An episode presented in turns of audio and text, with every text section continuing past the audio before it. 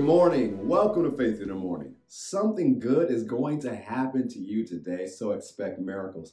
Thank you for joining me today. Faith in the Morning exists to help you start your day with faith and encouragement. I'm so glad that you're here this morning. However, you are streaming this devotional, whether you're on Apple Podcasts or Spotify, our YouTube channels, or on Facebook or on Faith Plus, thank you for starting your day with me. Go with me once again to Psalm 23. Psalm 23. However, you're watching or listening, I want you to talk back with me today as we go through these things. So I'm going to give you some things to say, and then I'll give you some things to do. Psalm 23, verse 1 says, The Lord is my shepherd, I shall not want. That word want means lack. So the Lord is your shepherd, you shall not lack. Say, The Lord is my shepherd, I shall not lack. One more time. You can say it out loud if you're watching someone, you put it in the chat, put it in the chat. Say, The Lord is my shepherd, I shall not lack. Notice this next, he makes me to lie down in green pastures. He leads me beside the still waters. He restores my soul. He leads me in the paths of righteousness for his name's sake. Because he's your shepherd, he is leading you. One of the things we talked about the last few weeks, he's leading you to places of rest. He's leading you to places of work. The lifestyle of faith is a life of work and rest. He will show you where to rest and how to rest. And so, in the seasons that we're entering into, some people try to get overwhelmed and they don't work. Or some people get overwhelmed and all they do is work. And neither is right. God has a balance for you. And when you follow your shepherd, not only will you be able to work, but you'll work on such a level of excellence and productivity What's your work? Why? Because you're working under his blessing, under his gifting, under his anointing, under his grace, under his favor. Favor. You'll produce more than you ever have before, but you also have time to rest and you'll learn how to rest well. One of the things we shared with you earlier is discover what rest is for you and make sure you put that as part of your daily life or your weekly life. Go with me to John chapter 10. He is your shepherd. He is leading you. And these are things you need to remember during these times. John chapter 10. John chapter 10. Verse 11 says, I am the good shepherd. The good shepherd gives his life for the sheep. So Jesus identifies as your shepherd. He goes on a little bit later. Let's skip down to verse 27. My sheep hear my voice, and I know them, and they follow me. Jesus said his sheep hear his voice.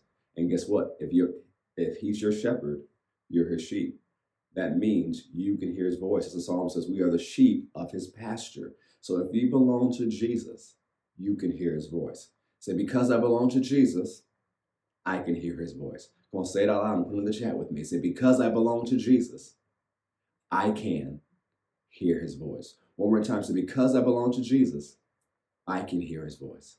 It's important that you listen to his voice today and every day as you navigate these times because your shepherd is leading you to a place of no lack. He's leading you places where you can have rest. He's leading you to places of productivity. He's leading you into your future that you don't have to be lost in the world and wondering, what do I do? Where am I going to go? How am I going to handle this? You have a shepherd and he's leading you. Come on, say it out loud from the chat. Say, I have a shepherd. One more time, say, I have a shepherd. And remember, he will restore your soul, which is your mind, your will, and your emotions. So even with all the drama and the stuff that's going on in the world, He'll bring restoration to your mind, your will, and your emotions so you don't have to be overwhelmed, so you don't have to be anxious, so you don't have to worry, so you don't have to panic, so that your soul won't break down because of the weight of what's going on all around you. He will restore your soul because you have a good shepherd. Now let's go to Colossians chapter 3. Colossians chapter 3. And this is going to be very important about hearing his voice. Colossians chapter 3. And let the peace of God rule in your hearts, to which also you were called in one body, and be thankful. The New Living Translation says, And let the peace that comes from Christ rule in your the Amplified Classic Edition says, And let the peace, soul harmony which comes from Christ's rule act as an umpire continually in your hearts, deciding and settling with finality all questions that arise in your mind in that peaceful state. So the peace of God that God has given us in your heart is one of the ways God leads you. You know, Proverbs says that your spirit is the candle of the Lord. And so in your spirit, God will give you peace. And one of the ways he speaks to you, one of the ways you hear his voice, is through peace when you're making some decisions today, when you're making decisions, Pause, look on the inside. Do you have peace with the decision you're about to make?